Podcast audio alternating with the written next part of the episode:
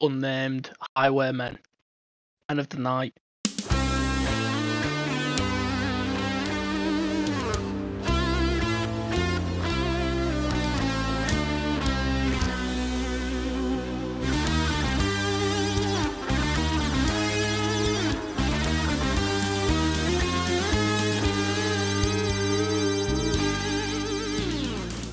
Hello and welcome to another episode of the Brit Cave Blitz. I am Smith, which is at DRS underscore 994 on Instagram and Instagram only. Other guy is not here with me uh, tonight because he's got a skull fucking at work today. He's at unusual underscore Greg on Twitter and Instagram, and then uh, follow the podcast on both social medias at Brick Blitz. I've got two previous guests with me today. Uh, who I can't even remember what you were on for last time. Was it just general general chit chat? I believe it was just a general the chit chat one. Yeah, About chit chat about the miners, about rookies, bit of a prediction. Uh, covered the Giants a bit as well, didn't we? Uh, well, I mean, speaking of predictions, Antonio was the only one out of all of us who got both of the championship games correct. What can I say, mate? It lives What can I ball, say? that lad. Lives ball. Gift. And ball. But yeah, uh, Tony and Mitch. Uh, do you want me to go Tonio or, uh, or Tony? What? What? I can't remember. Whatever, you mate. Went with last time. Anything. Just not Ant. Call me Ant, I'll kick off. Um, but yeah, I've got you on to talk like pre-draft stuff. Um, not like you know going through who's going to take who and all that stuff, but just talking about the players uh, individually because you both have uh, the time to actually watch college ball, which I have no idea about at all. Like, that's a dig, but it's alright. I appreciate it. No, it's not a dig. I wish I had that fucking time. you losers with time to watch all these games. you losers with lives. I wouldn't say we've got lives, to be fair. Uh, the opposite. The yeah, it's you do- quite the opposite. I think I'm stuck inside Only- just as much as you, and I evenings. don't seem to do as much. So I think I have less of a life. Ah. Oh, we're living the dream. We're always living the dream. living, the, living the dream. Uh, but yeah, just gonna go. I've got a, a few questions just to go about through some like players that are coming up because isn't it the combine starts tomorrow? Because like we're recording on the 28th, Yeah. and it start on the 29th. Yes. Yerp. We've got Yeah. O line, C line, and linebackers first day. That starts tomorrow. Just quickly Nice. speaking on like you guys watching college ball. Do you guys watch a specific team, or is it just like whatever's on you watch? Uh, Um, whatever. I watch as much as I I'm- can. Whereas I'm, I'm a bit different. So, I mean, um, for me, it was sort of like last season, I watched a lot of Washington. Um, whereas, sort of like this season, a lot of Texas Longhorns and then a lot of Washington as well.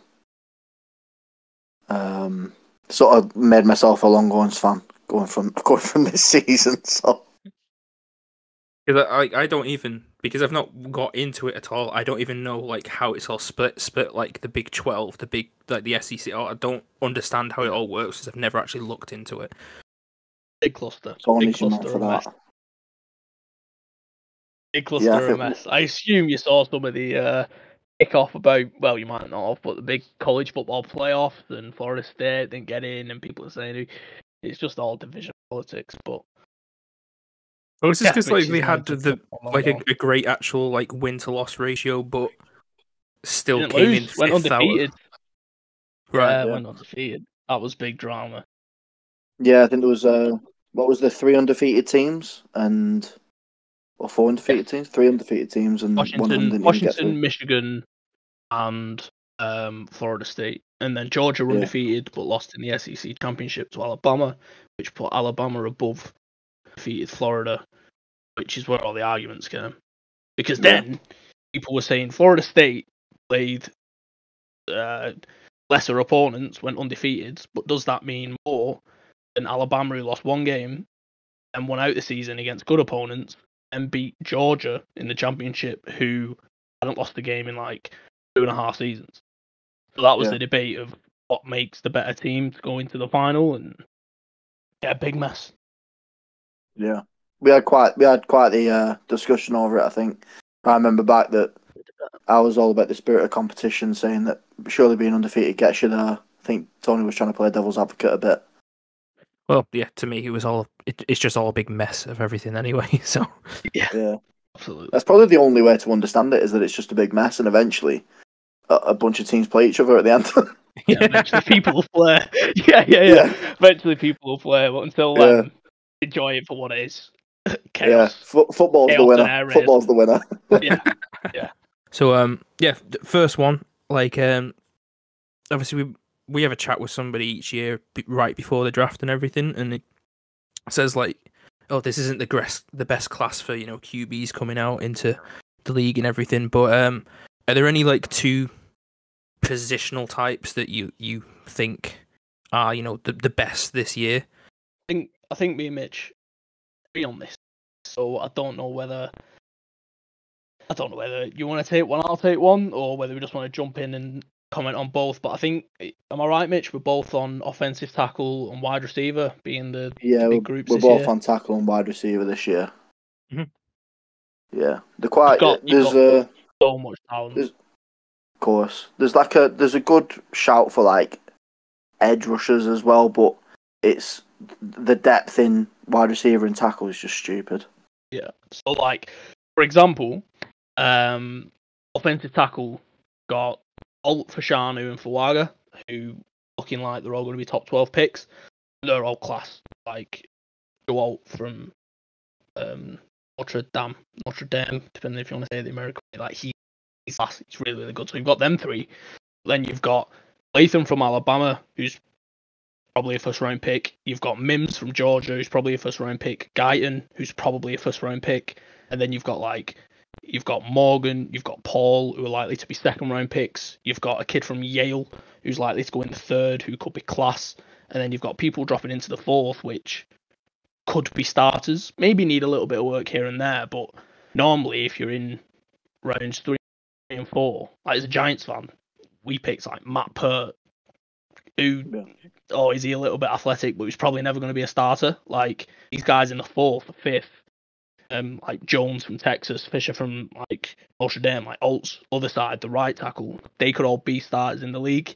Maybe give them a year or, or two years, but some of these guys could be starters, and you don't normally see that from a tackle class going down to like four or five. Yeah. Yeah. Whereas uh, receivers for me, it's it's more just an embarrassment of riches, like all the way through. You got obviously Marvin Harrison Jr. has been like the quote unquote generational wide receiver, but Nabers could just as easily outperform him in the, in his first year in the NFL. Obviously, depending on who they get picked for. Like even going like further down, you got like AD Mitchell, Roman Wilson. Um, got some really good shouts in like late rounds and like the second and third ra- rounds where you're getting a wide receiver that can still do a bit. Like Polk is the second receiver for Washington, supposed to be coming off, but Polk's Polk's still a really good wide receiver, like in his own right. Um, Xavier Legette's all right. He's like there's people down there that are just could easily anyone could outperform anyone this year. Obviously, I think Marvin Harrison and Nabers are going to be the two standouts. But like Odunze's again is a close third, and anyone can Yeah. outperform anyone. I, I keep seeing a lot on him for especially being like a, th- a third down and red zone receiver. Uh, I think the Yeah. quote was something like, "You know exactly what's coming, but you can't do fuck all about it."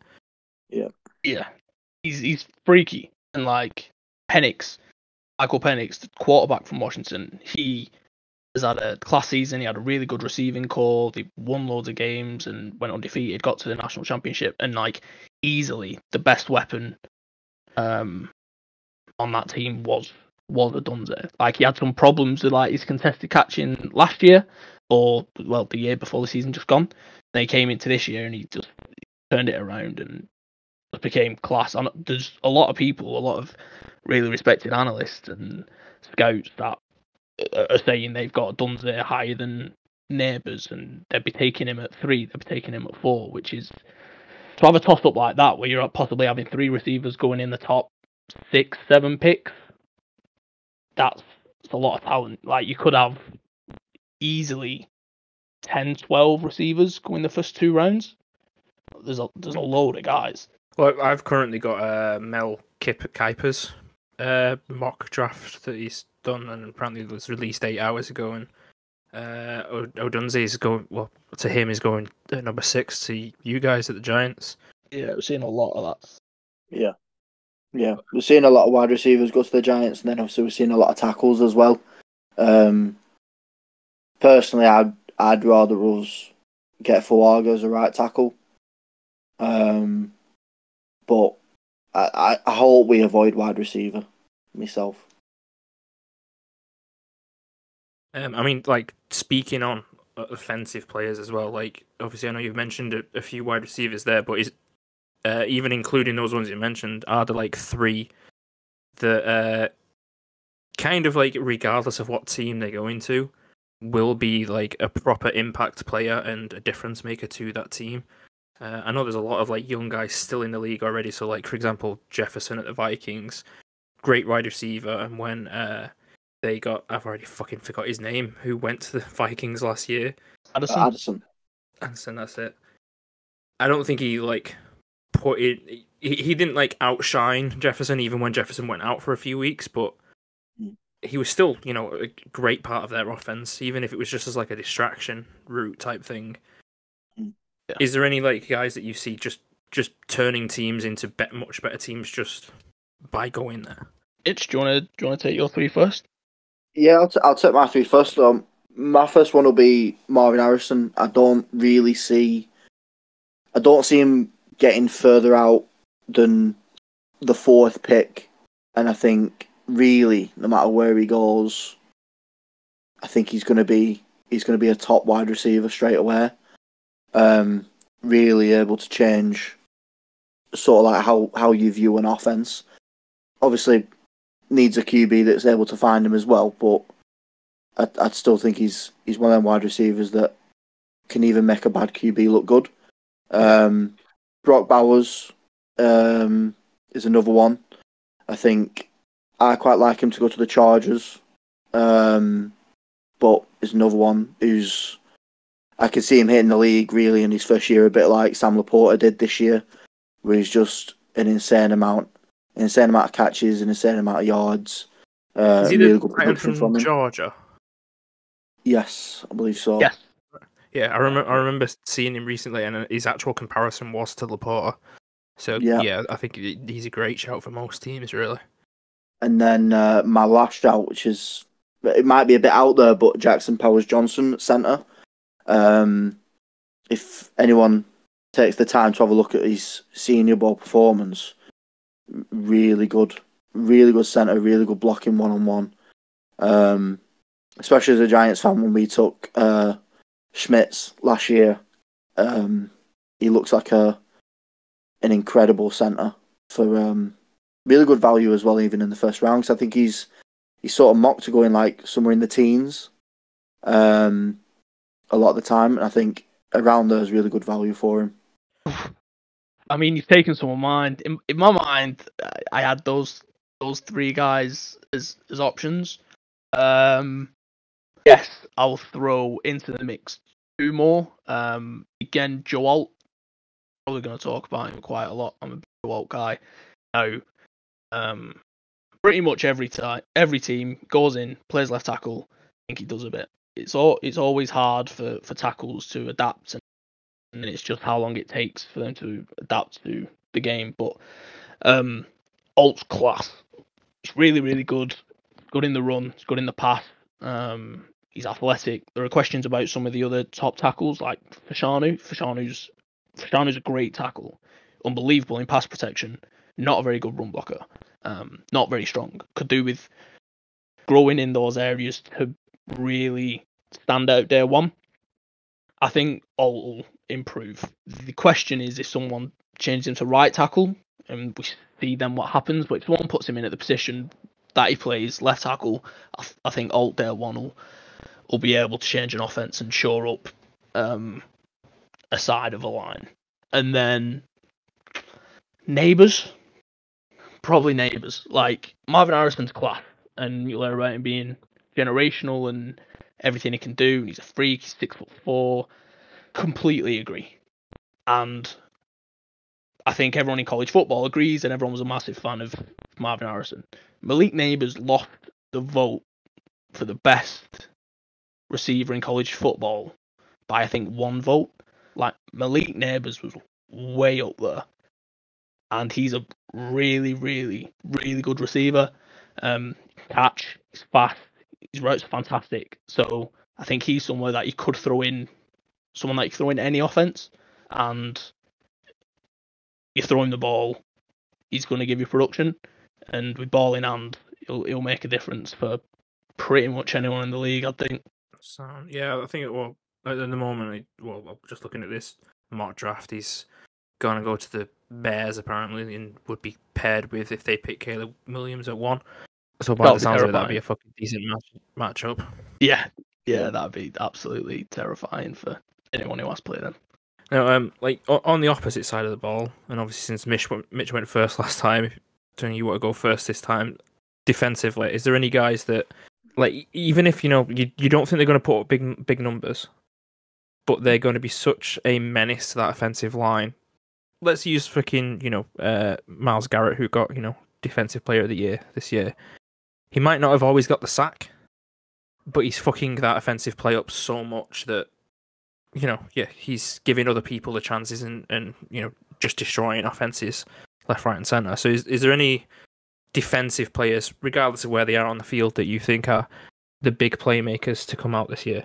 Um, Johnny Newton, um, Jer'Zhan, Johnny Newton from Illinois. He's a defensive tackle. He's not the biggest guy. He's probably only 290, 295 pounds. Um, he's athletic. He knows how to play the position. He can play the run, play the pass. Um, uh, playing for Illinois, he's not playing the best teams week in, week out. But I think that guy is going to go in day one, and he's going to be a problem for a line. He goes to the right team, firmly believe that Johnny Newton could be someone who ends up being the best player from this class. It was someone who was mocked to go in the top six, top seven, top eight a while ago, but then obviously time, people getting hyped for these other players, and now he's dropped and he's going somewhere in the first at times. He's the, only the second defensive tackle taker, but I think Johnny Newton's someone that can make a difference day one. Um, linebacker Payton Wilson from NC State, he's probably he's probably going to go in the second. I think he probably slips out the first, depending how he tests at the combine and how his how his pro days look. Um, he's had a couple of issues. I think he's done his ACL twice, and that's off shoulder surgery twice, which is a big question. But that guy can flat out play. Like he's he's great. He's athletic.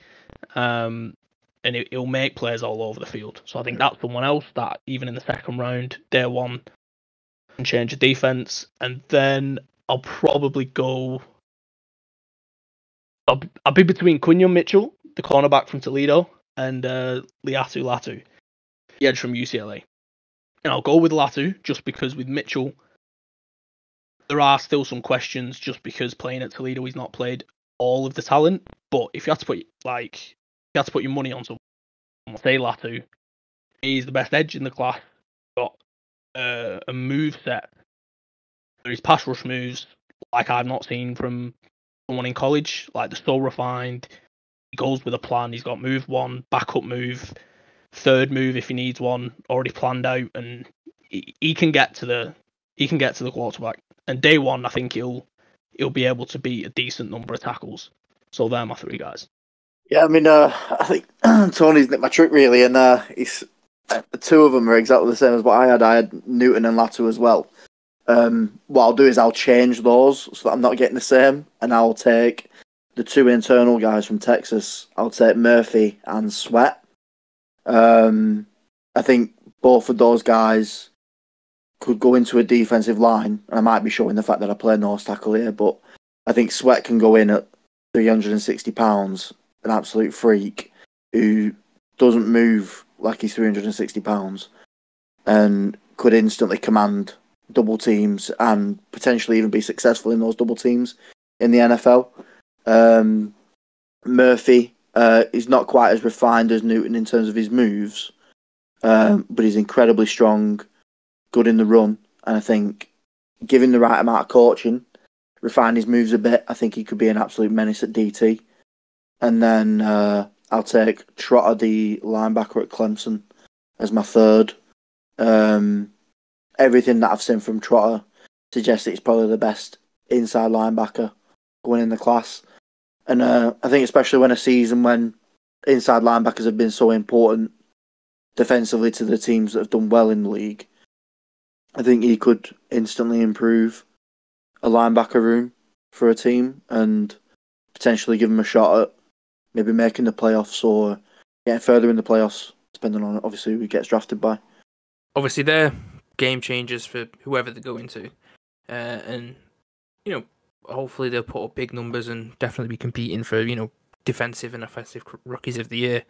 Uh, but just with this draft, sort of looking on the like bad side of things, um, or at least you know, trying to think a bit more outside the box. Is there anyone who you think, and you know, especially with these mock drafts coming out, you see, you can see all the players that are always in the first round. Um, is there anybody coming into the draft that you think is quite overhyped? Um, and I'm not. Yeah, it could could be a yeah a situation where he's just had some good games because he's got good people around him, but he, them themselves aren't, you know, exactly the game changer that teams really want to draft. Um, for me, I think the overrated shout would be Bo Nix. Um, going from tape, I don't really see anything that's like amazing, stand out from a QB, but I've seen him go from. I think when we first started looking at mocks, he was like mocked in like the second, and recently he started climbing up, and he's like there's conversations about him being in like the first twenty picks, and I think I I don't see him hitting the league successfully. I think he's he's one of them QBs that I think could to be a, a, a, tiny bit like Jordan Love. I think he'd go into the league and maybe have to sit for a couple of years before he's mm-hmm. before he's really ready.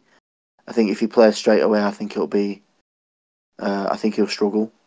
Um, obviously, yes. we tried. I think we tried to stay away from QBs as much as possible, didn't we? But the Bo Nix is my pick for overrated. Hmm. So he could be you if he sits behind somebody for a few years, could be a much better player in the future. But if he ends up being like, let's say, um, situation with uh, the Titans, obviously Tannehill yeah. went out, so Levis had to step in. Don't get me wrong, yeah. first game in, fucking amazing game, but from then on didn't really perform as well. Yeah, I think if he goes and the intention is for him to start, which if he's going in the the first twenty picks is probably going to be the case. Mm. Uh, I, I just see him struggling. I think if you give him time to sit and learn a system and get used to an offensive coordinator and the way a team plays, and I think he he might have a chance.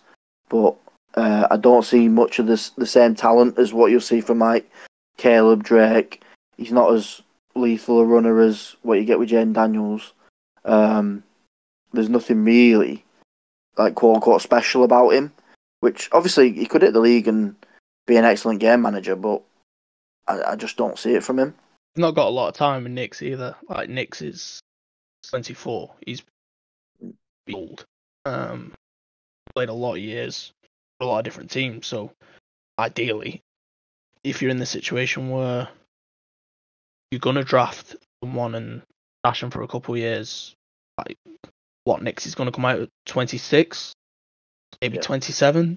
If you've stashed him for two, three years, like that's all to then maybe get a start. Yeah. On the flip side, I mean, I guess that leads into one of the guys I had as overhyped, um, JJ McCarthy. So that's the opposite. JJ McCarthy's young, and people could take him early and, and stash him, and, and that's fine. But there's a bit of a there seems to be a bit of a split. JJ McCarthy, and some people don't rate him, and I've seen him go six to the Giants, which is terrifying. I've seen him get picked in the top ten multiple times. Um, JJ McCarthy will probably impress at the combine. He's athletic, young. Everyone says he's very smart. He works very hard. Um, and I have no doubt that he can make throws.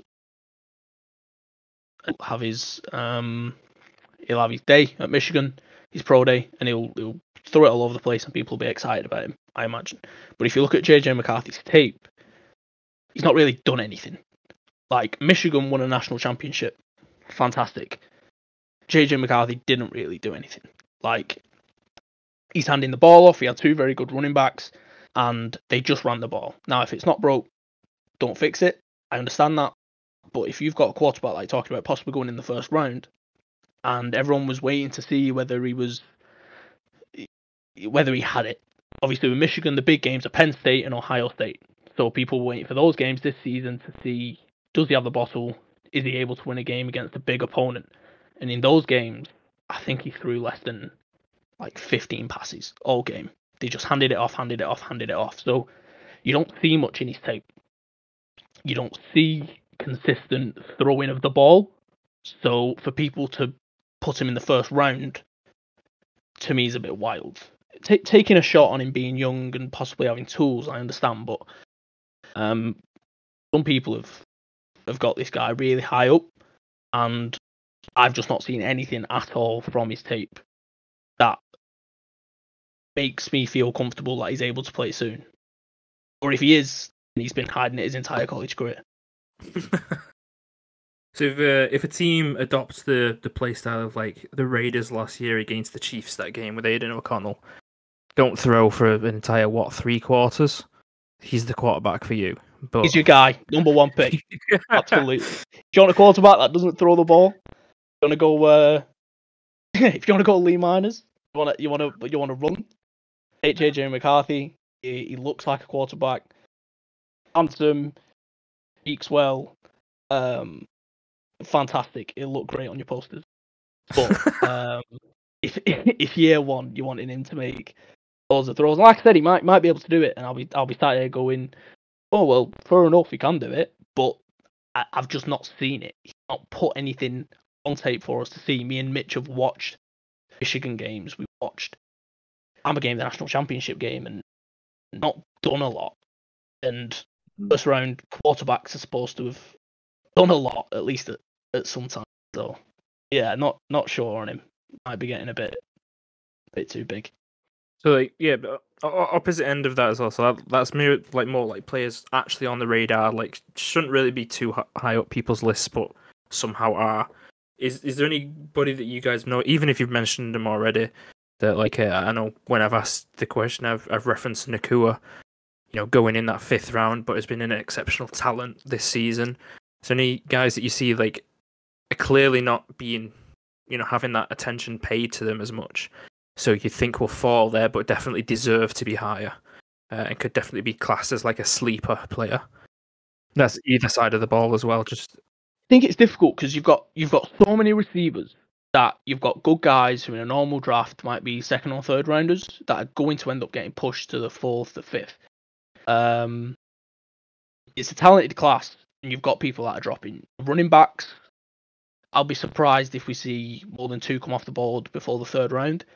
But they're a good, they're a good group of running backs.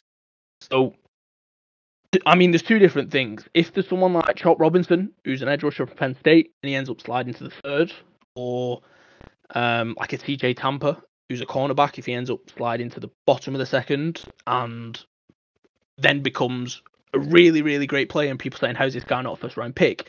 Sleeper in the way of how are people not seeing this guy? Those two guys are people to watch. But people going in the middle rounds, loads of running backs. Like the running back class is pretty good. There's things with all of them that are interesting.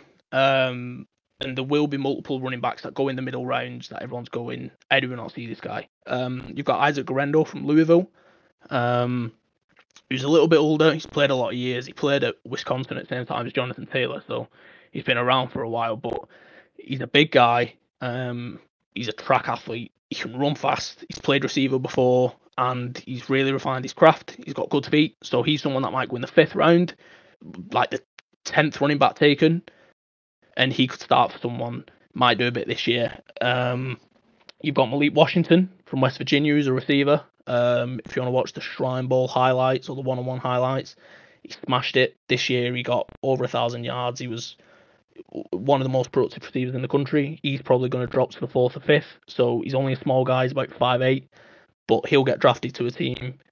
He'll probably be in contention starting the slot, and if he does, he'll be someone that we're all looking at going Jesus Christ.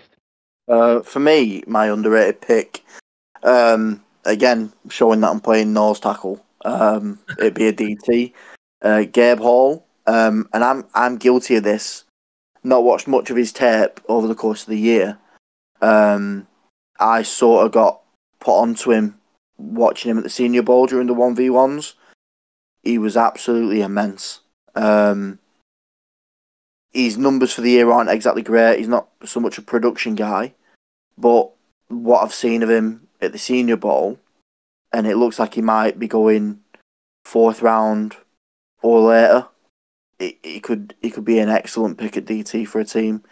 Looks incredibly strong going off his one v ones. Um, again, bit of coaching, see how he runs in the combine, and uh, we could see his draft. We could see his draft stock go up, but he could be another one that's a bit of a sleeper going in there.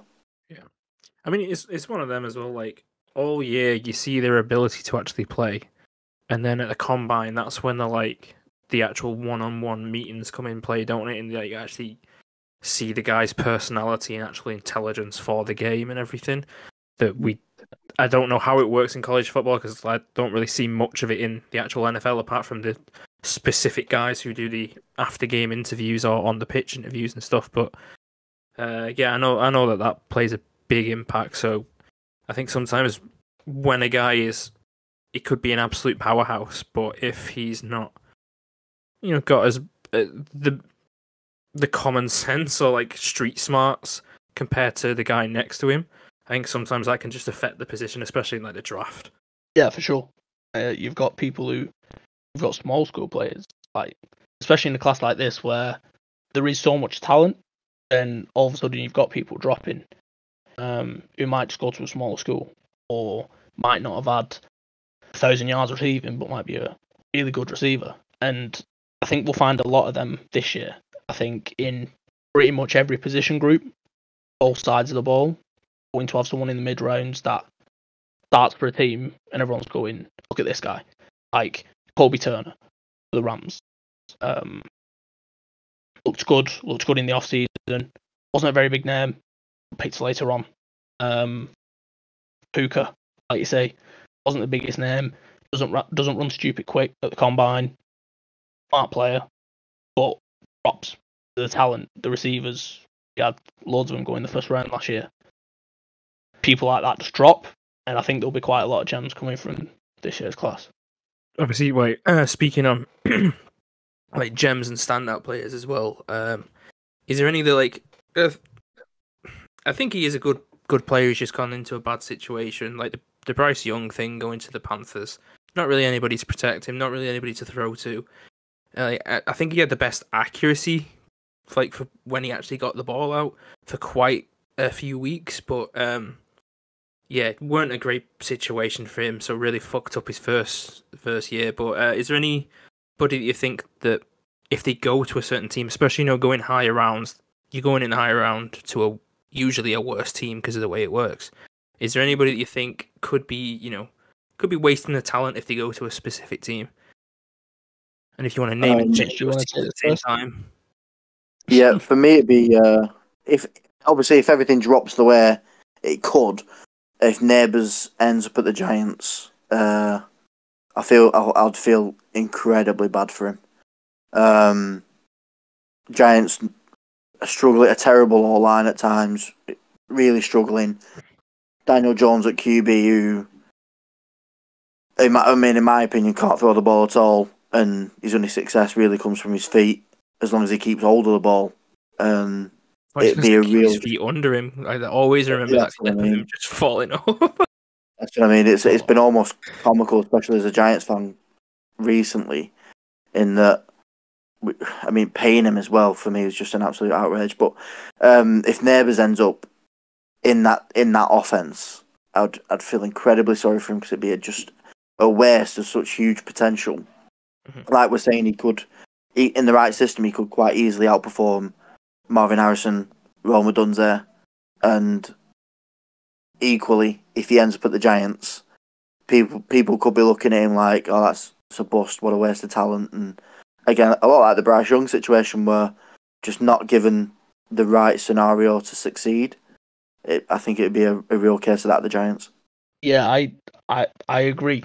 Um, you sent this question, and the two things that I've written down are based around two teams.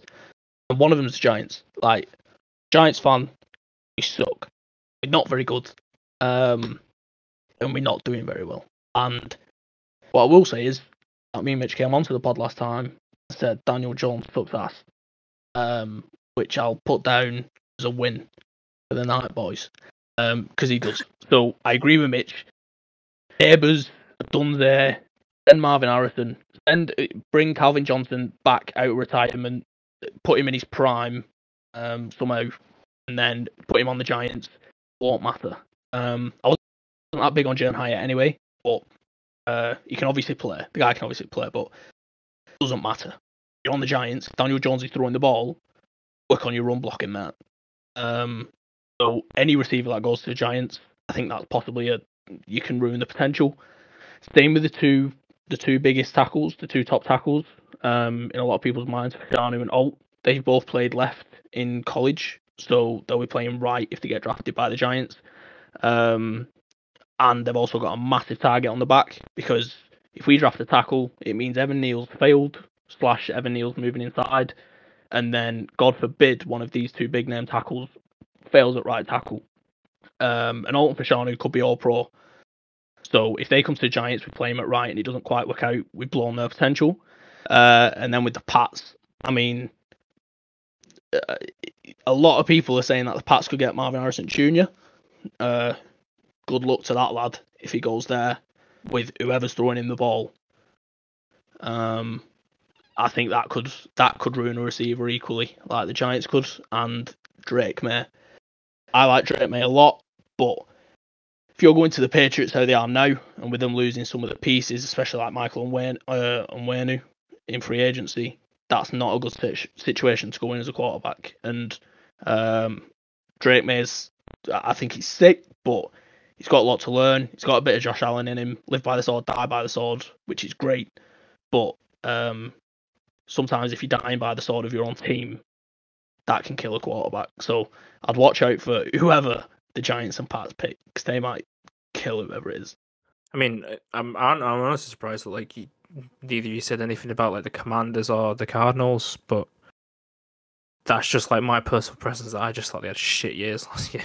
Yeah, yeah, they suck as well, but there's. I mean, yeah, there's more positive. They, they, they all yeah. suck, but looking as a Giants fan, um, there's at least like some some positivity uh, with the new coaching. You know, um, the new staff at Washington. I mean, God forbid Washington end up being good because the Cowboys scam it every year, right? The Eagles think the class. Uh, and now if the Commanders end up being good, we're sat here with Daniel, Daniel Jones, I'll be fuming. Uh, so it's maybe more of a fear of the Commanders. I, I just, I, I put them out of my mind. I don't want to think about them. Yeah, we don't want to port the bird just yet. Absolutely. Just because of like this is a question I kind of I thought of because I, I to me when I like see all the things coming up on social media and stuff, I, I thought I mean you did mention it as one of the classes, but this being a good class for like edge rushers. Um, so like I, I was just wondering if there was any guys that, again, if you've already mentioned them, that's fine. But any that would uh, be those game changers for teams, just like uh, other players you've mentioned, but like could easily like rival like big defensive names like Myles Garrett, T.J. Watt, Nick Bosa, can be that immediate. Um, oh, we've seen him in the you know the preseason. We have to fucking scheme up against this guy. For me, I think if we're, I think there's there's there's an X factor about Adisa Isaac. Um, massive fan of, of Adisa Isaac. When he comes out of his stance, it looks like he's shot out of a cannon. Um, I think he could do with a bit of size, but I, I wouldn't be surprised if he if he if he really gets sort of like lips moving, people talking um, when he runs his forty at the combine. I think he'll run a ridiculous time. Um, his stock will only go up, and I think almost as an offensive line, I think you would have to scheme just for that out and out speed. Mm-hmm. And there's holes to his game. Absolutely, he's quite on his tape. He looks small. Um, I can't remember what Penn State had him down as in terms of height and weight. Uh, he doesn't look big in any way. So I think if I was a team coming up against someone like Adisa Isaac, who potentially is an, a, an absolute thunderbolt coming out of his stance, I'd be uh, I'd be running the ball that way. PFF have Adisa Isaac down as 6'4", 254. If Isaac's 250, I'm six foot tall. I'm a minimum of six eight.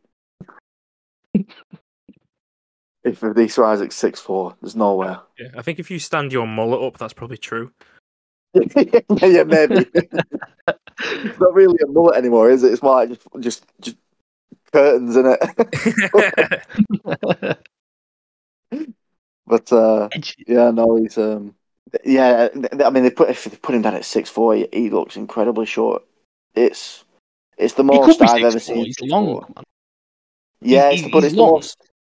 It's the most six foot I've ever seen six four look. Yeah, absolutely. So yeah, it's it's a weird one, but I mean, watch a bit of his tape. He's absolutely incredible in terms of his his pass rushing upside, his speed out of his stance, and then it obviously was also coupled up with Chop. Um, when they're both very very similar, and a a team, especially in this year, has had to scheme up to look after a QB against both of those guys. Um, bring them away from each other. I mean, Adisa Isaac could go at like the end of the first to someone who's already got an incredible edge rusher on one side. And if that's the case, we're looking at another year where people are thinking, right, we're to have to scheme up for Adisa Isaac because we've got an incredible edge rusher on one side, and now we've got Adisa Isaac on the other. A lot like the Eagles did with the internal D line last year, where we were looking at the internal D line of the Eagles thinking it's class, and then they went and got Carter, and it was frightening as a Giants fan to think about that. Yeah, well, I still remember the first the uh, year before. Sorry, like especially talking about big guys running like freaky times at the the combine. They took Jordan Davis from Georgia as well. Like, yeah, them two together just seems it seems like a cheat code. Yeah, absolutely. I was terrified to be watching them run at Daniel Jones almost at will because we haven't got an O line, and it was it's yeah nightmares, nightmares. uh, anybody else on your side, Toni, or is that your big pick as well? Or? I like I, I do like Isaac. I think we've got. I, think there's a very real shout that we've got about five or six guys in this class that could end up being. Yeah, that's the guy from from this class. That's the edge. He's wrecking games. So, I mean, I've seen the Falcons get mocked a lot of edge rushers. Um, yeah, I keep seeing Dallas Turner. Is it? Yeah, so Dallas Turner's a weird one. I I really wanted to love Dallas Turner, and part of me does, and part of me doesn't. So he's not very consistent. He's not very refined. He is an athletic freak. He's big. He's strong. He's fast, and he can win. Um, if someone gets the hands on him, which DCs across the league will want someone like Dallas Turner, um, then he could easily be a complete game wrecker. We mentioned Latu before with his pass rush moves and day one him be able to to get at, at a quarterback. He's not a small guy, um, and so if he fares decent in the run and and he makes some plays, and then you've even got, I know Mitch Mitch touched on Chop, but you've got Dallas Turner's teammate Chris Braswell, who is probably going to drop into the second, maybe even late seconds. Um, and he's played off ball at Bama before. And now he's moved down to edge. He's got a bit of size. He's got a lot of athleticism and he found a way to win in college. Someone gets their hands on either of those Alabama guys, we could be looking at both of them going, yeah, freaks, like real problems for O lines. Um, like I said, there's about five or six guys out of this class that, in the right right scheme with the right coaching, could just be game wreckers. Um, just before I move on to the final question as well, just obviously with you both being Giants fan, your first pick is the mm. sixth. If you had your mm. way and you ended up, you know, having the player, the exact player that you wanted, is there a player that you want over anybody else, regardless of position? Even if it is just a take away from other teams. Because I know sometimes guys do just do that. for, for me, the the ideal draft for the Giants. Um, um, I agree with Toni with Alt and Fashanu, but the the only thing I don't want to see is I don't want to see excuses about moving a left tackle to right.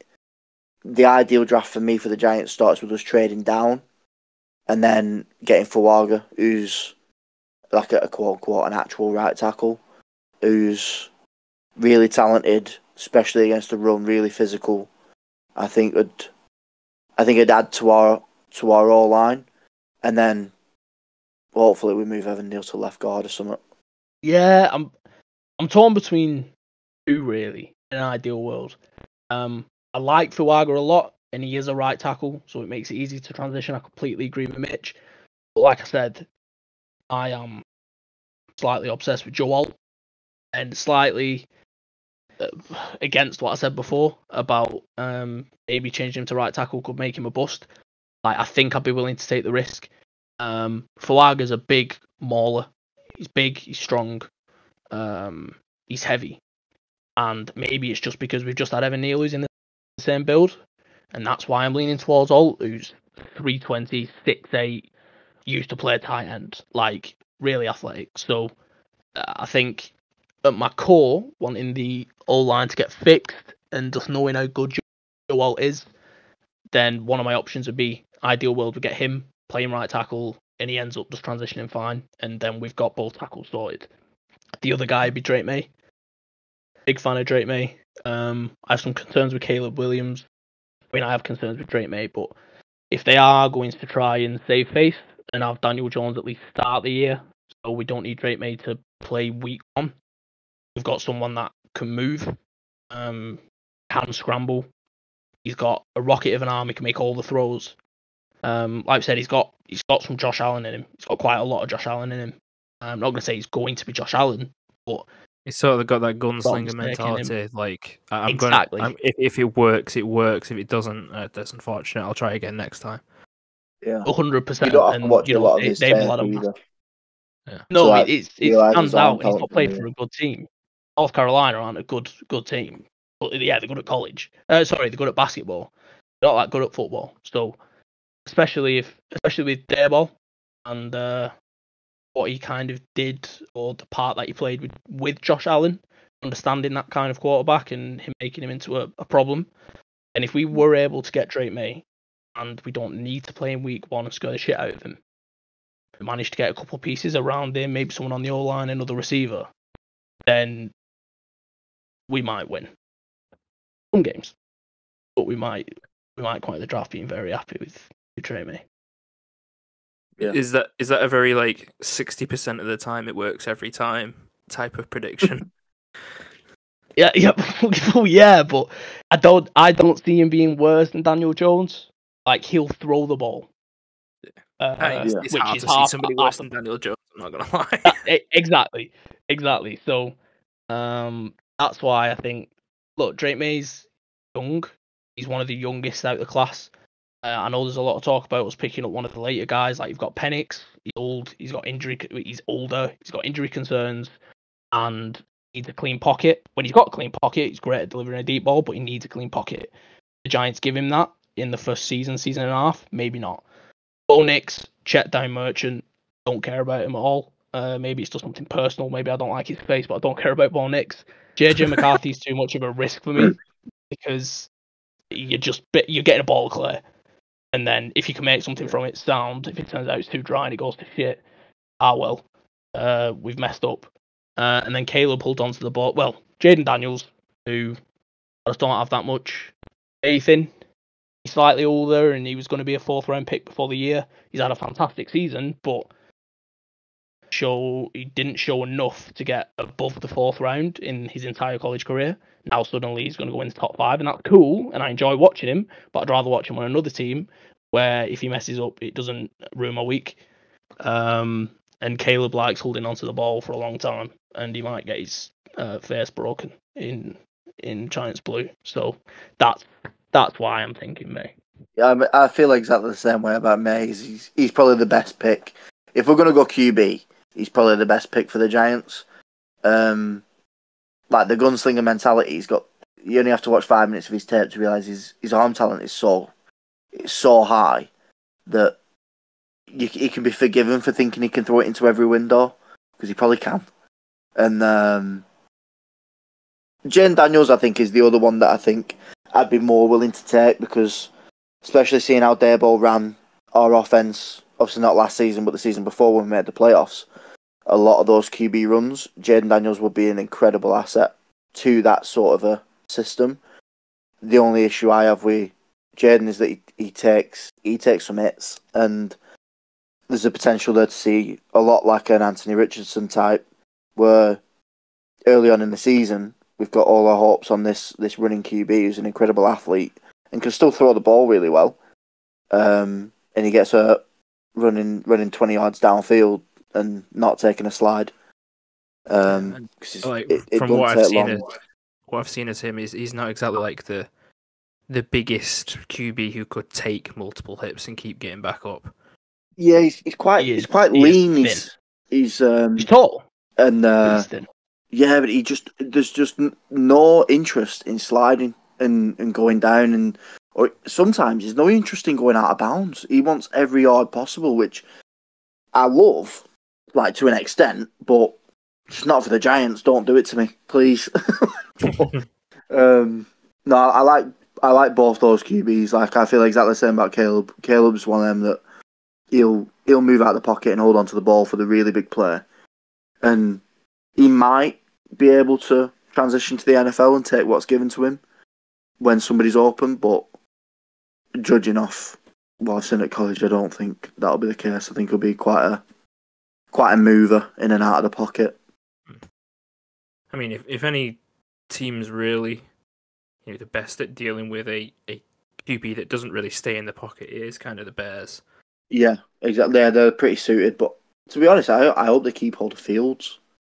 Um, like I don't think Fields did anything wrong. Oh, I don't. I think I think he has been like criminally fucked over in his career by the Bears, and if he does get traded, it'll like kind of annoy me that they did that thing of kind of what you know Vegas did with Derek Carr, being come here, we'll get you this wide receiver next season, season after, Mm. fuck off. Yeah. Yeah, But, uh, and it's What do it's a weird one. It's a really interesting draft because there's such talent at the start of the draft that does a team really want to risk moving down and moving away from that guy that you've got, especially at one? Do you really want to move down and potentially not take this unbelievable talent who changes the face of your face of your franchise for the next five years, or um, do you stick with what you got and maybe it not work out?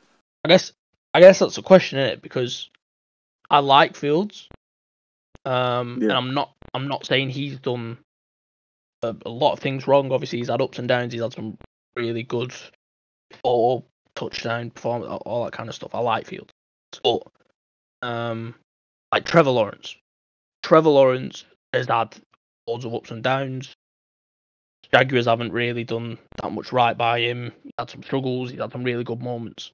Um, if it was Trevor Lawrence on the Bears, conversation isn't happening. So I guess that's the only thing which makes me flip and think: Do they get rid of Fields? Because if if it was the Giants won with Daniel Jones, we we hadn't paid him. Yeah, he's definitely gone. He's not good enough. If the Bears had Trevor Lawrence right now, they're not in the situation as they are with Fields. They're, who else can they pick to make Trevor Lawrence better? Now they've got Fields, and there is all this conversation. There are people 50-50. People can't decide should they keep him, should they get Caleb, is he going to be generational? So how much does that say? Whereas if they had a- another young quarterback that's had his struggles, but has maybe just shown that bit more on another struggling team, like they wouldn't be looking to replace that guy. So what does that say about Fields? A, big part of that, in all honesty, could have been wasn't there a, a few games this season where Fields openly criticised the coaching as well. Yeah, yeah. So like, that that can be a big part of it as well. But um, I mean, the news that I keep seeing is that we're aiming for him in free agency, which I've always liked Fields, so I I'd be excited by, to be honest. Especially since I we've think not that'd be had good a for you guys. quarterback in a proper quarterback in a good few years, and I don't think uh, Matt Ryan was a qu- great quarterback. I think he was. I agree. What, Basically what do you mean, Desmond Ridder? Desmond Ridder isn't your franchise guy, Smith. Never. Never. Of course not. I, I wanted Heinicke on the field before him. But if you're able to pick him up for a, Yeah. A second, so the Falcons, you're able to pick Fields up for a second, pick and pick in the top 10, you are laughing. Or even if you fall in love and you want to get a receiver, if if you're looking at receivers, or, or even edge, like it's such a deep class, you could trade down in the first, get that second round pick back, got Fields for basically nothing. That, that, in my opinion, that'd be really exciting for the Falcons. I reckon this this draft they're going to focus heavily on defense because the the amount of players that are going into free agency, and I know we not the worst, but not the best cap space for next year. It kind of scared me a little bit, and I weren't that impressed Yeah. with the fucking tackling last year. Anyway, there was a load of fucking slap tackles that were pissing me off. But um, yeah, ignoring that, final question: anybody that you think, uh, especially you know people in dynasty leagues, should keep an eye on fantasy wise? Um, right. Couple names to watch out for. Um, all couple teams. If the Cowboys get one of the first running backs off off the board, especially if it's someone like Jonathan Brooks from Texas, probably going to start for him. Uh, draft him. Um, I think the Cowboys, if they take one of these one of these running backs, stop and change who it is, that could be a problem. Same with Eagles. If the Eagles take someone like Trey Benson, draft him. But then if you're looking at other guys, um, obviously anyone to the Chiefs, there's a running back called Malachi, uh, not running back, sorry, a receiver, um, called Malachi Corley, who's pump his Deebo, very much get the ball in his hands, take reps at running back out of the backfield. Malachi Corley's class. So if he gets put on a team that isn't absolute dog, want that guy. Um, for me, the the big one I'd be watching for is AD Mitchell. I think if AD Mitchell to uh, the Jaguars, I think that'd be an incredible pick. Uh, wide receiver, six foot four, great, great route runner. Um, Dog. could be, yeah, dog. He could be an absolute. he, he could be an absolute weapon for the Jags. To be fair, especially considering that Ridley, Kirk, and Zay Jones didn't really perform um, at all during the season. Like they might have had a couple good games here and there, and get get T Law a weapon that's that's tall you can aim for in the red zone. Um, does have like a question mark about body catching, but if he gets that down, he'll be a he'll be a menace in the league. Because Ridley, Kirk, and Zay Jones could still command tight coverage and still command like some attention from DBs and put put AD in there. He'd be uh I think he'd get some some nice targets. Imagine giving Nice. Trevor Lawrence someone like CeeDee Lamb. That could be God yeah. terrifying. Nice. I'll make sure that I cut that and only have that bit for myself. How'd you get on in the Dynasty League this year? Oh, I can't remember like where it came. I think I ended up coming ninth out of. I think there's 14 of us. Oh, but I did a lot of trading and I've and because we've only got three picks for next year, I've ended up with five picks, and I traded away uh Mahomes for Stroud for next year because Mahomes was really pissing me off. Ooh. yikes.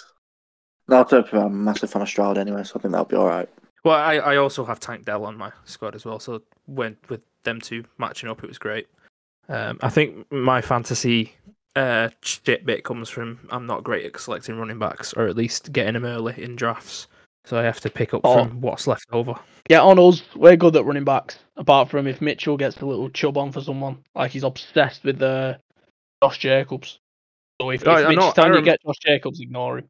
I remember fucking gold and Well- purple last year, and he he was saying to get him get uh, get him on Yeah, our team, I, he uh, needed a AT to trade in Jacobs. yeah, I uh, that really didn't work out for me too well, to be fair, did it? But um, I regret nothing. Massive fan of Josh Jacobs, and it's it's a weird one here. We always take the we always take the neck every year. There's a there'll be a running back coming out of the draft that I just get an absolute man crush over. Like last year's draft was De'Von Achane, and that one I'll claim that I'm clairvoyant or something. But the Josh Jacobs man chub that I had on last year, that, that did not work out for me at all. uh, I mean, like, I don't know if you guys are in any, but I'm actually in. Well, I was in two leagues last year that had defensive players in them as well. So I Right. don't- Ooh. do you guys? No, I, I didn't take part in a league with a defensive player at all. To, to be fair, the best players to take if you are in them are like middle linebackers who just are in the tackles all the time. So I think obviously this year tackle leader was Bobby Wagner, so he would have been the best one for point output because I don't think like even sacks or ints get you that much. Bobby Wags, Jordyn Brooks are set to leave the Seahawks, and they're meeting Jeremiah Trotter, who Mitch Yeah. shouted out. And if he goes there, yeah, draft him. Yeah, God, yeah. If he ends up with the Seahawks, yeah, absolutely. Get get Trotter. That'd be stupid. But um, yeah, that, that's kind of like all the questions that I had. But uh, is there anything that you guys want to bring up in regards to the draft at all, or um, even anything from last year, last year that you think you know was a great call by a team or anything like that? Uh, I mean, I was a massive, De'Von Achane to massive the Witherspoon. Yeah, that was a big one. That was a big yeah, De'Von Achane to the Dolphins was huge, considering the output with Witherspoon. Mostert. Witherspoon, yeah, incredible. strange class. Um, and uh, Bijan, I know maybe he didn't get utilized because you had a uh, confusing guy as your head coach, but like, I think Bijan will be class for you, uh, and I think he showed Yeah. it last year. Like, the guy can catch, the guy can run. The guy's very useful in pass pro for a running back. I think he'll end up being unbelievable for you. Just right now, it's a bit of a head scratcher, as um, he's just like getting water for people on the side. Like, Yeah, weird. yeah. I For some reason, Bijan's getting to watch Allgeier take all the reps, and it just it's just backwards. Jonnu Smith Absolutely getting all the catches. Yeah, yeah it's, it's just weird, isn't it? Yeah, well, I mean, the, the whole there was a big argument last year with like um, yeah, John Jonnu Smith going in to actually cast the pass while Kyle Pitts was back blocking. I don't get on. I didn't understand why they were using certain players in certain ways, but um, yeah, just going to speak, genius, speaking. Do what they least Speak- expect. Get all your athletes in pass pro. Lee Miners. um, just in re- in regards to actual running backs as well. So I know it was a massive surprise for everybody them taking him that early. Uh, Jahmyr Gibbs, obviously, I, I feel like worked out amazingly well. But did you guys expect them to like take a running back that early? Um, um, I liked Gibbs a lot. Gibbs could have gone early. Yeah, Gibbs could have gone early, and it helps when you got a, a partnership with Montgomery that just really just hit the ground running straight away. Lions taking him early was a bit of a surprise, but he could have gone early. Do you know what I mean? Like, As a running back. I think it was earlier than people had, had maybe thought, but like, uh, he, he was really talented. Um, I was really high on him and, and Bijan coming out, and someone would have taken him. Like, it's all great saying, oh, he would have dropped into like the twenties or or whatever, but I mean, look at what they did. People thought it was a big reach for Jack Campbell, um, and a reach for Swift, and they've absolutely worked out. And then they picked up Brian Branch in what the second, like if you give the Lions picks, swap them around in a different order, that people were expecting, they'd be saying they're perfectly drafted and everything's worked out fine. So taking a bit of a, if they were the guys, take them when you can get them. Obviously, it's it's worked out for the Lions. If there's difference makers, just take them. And I think we'll see that this year. And if people slide because of positional value and end up tearing up the league, and we'll be having the conversation again about people being a little bit too full of pride to take that nose or that kind of thing.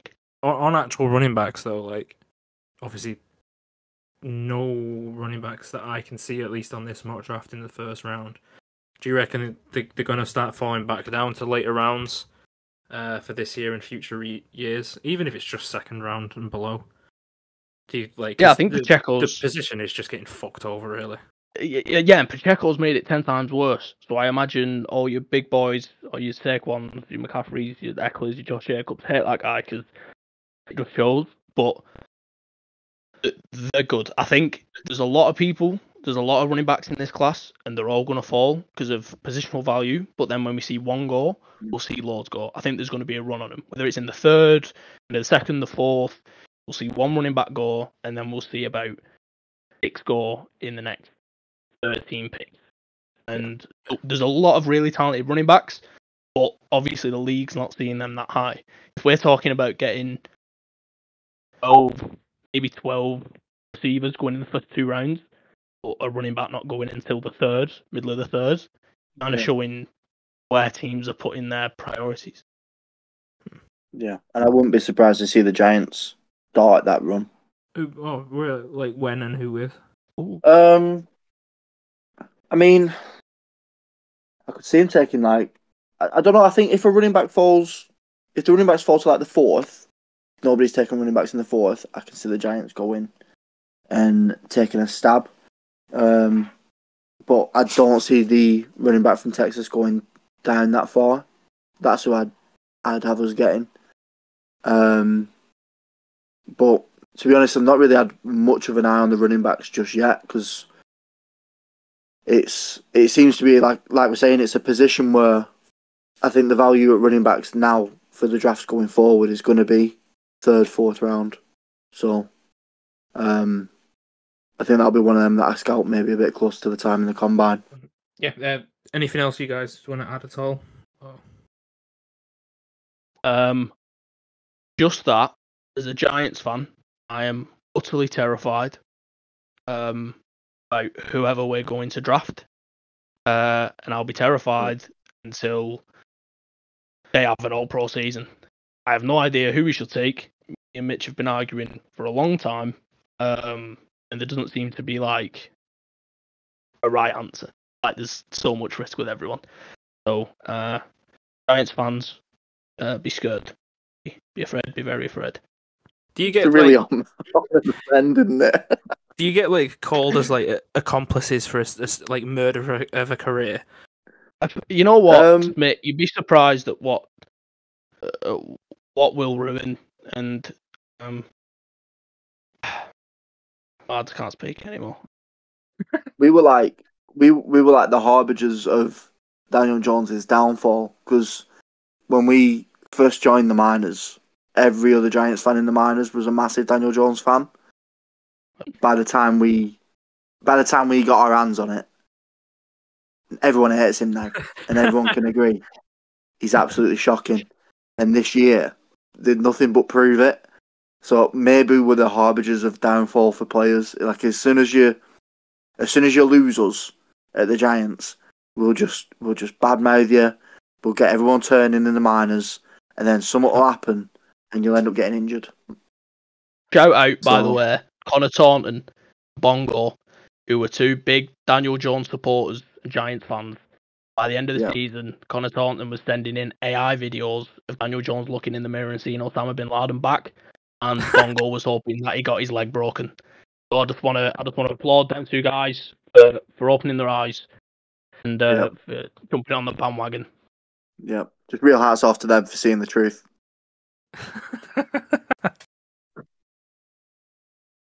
I'm, I'm glad you're able to corrupt minds like that. I mean, that sounds like a defensive mindset, if anything. There's no corruption needed. but I think more it was more like a glass breaking moment where we were saying stuff, and then See the they were facts. seeing it, and then going, "Oh, actually, maybe Mitchell and Antonio aren't stupid rookies that don't know what they're talking about. Maybe they're onto something here about Daniel Jones." This And is then, sounding uh, more and more like a cult. Yeah, it is a bit of a cult to be fair, isn't it? I can't imagine you Are like we- the are we fucking uh, in the fucking original Spider-Man films where Goblin like he's looking in the mirror and Goblin's talking back to him. That's us. That's us to anyone who wants to be positive. oh god, yeah. If you want to be positive about Daniel Jones, To me. just be ready for that. Finished. Yeah. it's a lie. It's all a lie. But um, yeah, thank you very much for coming on with me and uh, entertaining my questions. Um, hopefully, you know, either get you on a bit closer to the draft or maybe after the draft, just see where everybody fell and like what you think of everything. Um, but yeah, th- thank you very much for for coming on. Um, is there anything you wanna shout out, even if it's maybe your future podcast called Night Boys or something like that? no, that would get that would get uh, blocked off all platforms very. Yeah, very we'd, quickly. We'd be cancelled. I mean, there's a very there's a very popular podcast called Shits and Gigs, so I feel like Night Boys might be able to pass. No, Oh. no, we'll get we'll get cancelled within a week. wait. Wait, wait, wait, a week. A week. Oh, of a genuine- having- genuine let's week. have a let's have a drink, talk. Cancelled. The police Yeah. are involved. No one wants to speak Yeah. to us. Um, no, We won't be allowed to uh, play Brit Ball again. yeah. Uh, just thanks for having us. Uh, pleasure as always. Yeah, absolutely. Nice one. No worries. Thank you very much. Well, um, yeah, again, uh, I- I'm Smith, which is uh, at DRS underscore 994 on Instagram and Instagram only. The other guy who isn't here is Greg, which is on, at unusual underscore Greg on Twitter and Instagram, and at Brit Cave Blitz on both social medias. Um, I believe he got you guys to say uh, Brit Cave Blitz last time, so I don't know if you want to shout that again. Should we Oh, just? this should isn't we going to just go at the right time between us. no, I, I don't think we do a countdown. I think we just sort of ad lib it. We're like we'll just we'll just make a judgment call, go silent, f- Right. quiet for a bit, and then do it. Yeah. Right, okay. Brick Cliff. Oh no, I messed Brick it up. Cave Blitz. I said Cliff. Brit Cave Blitz.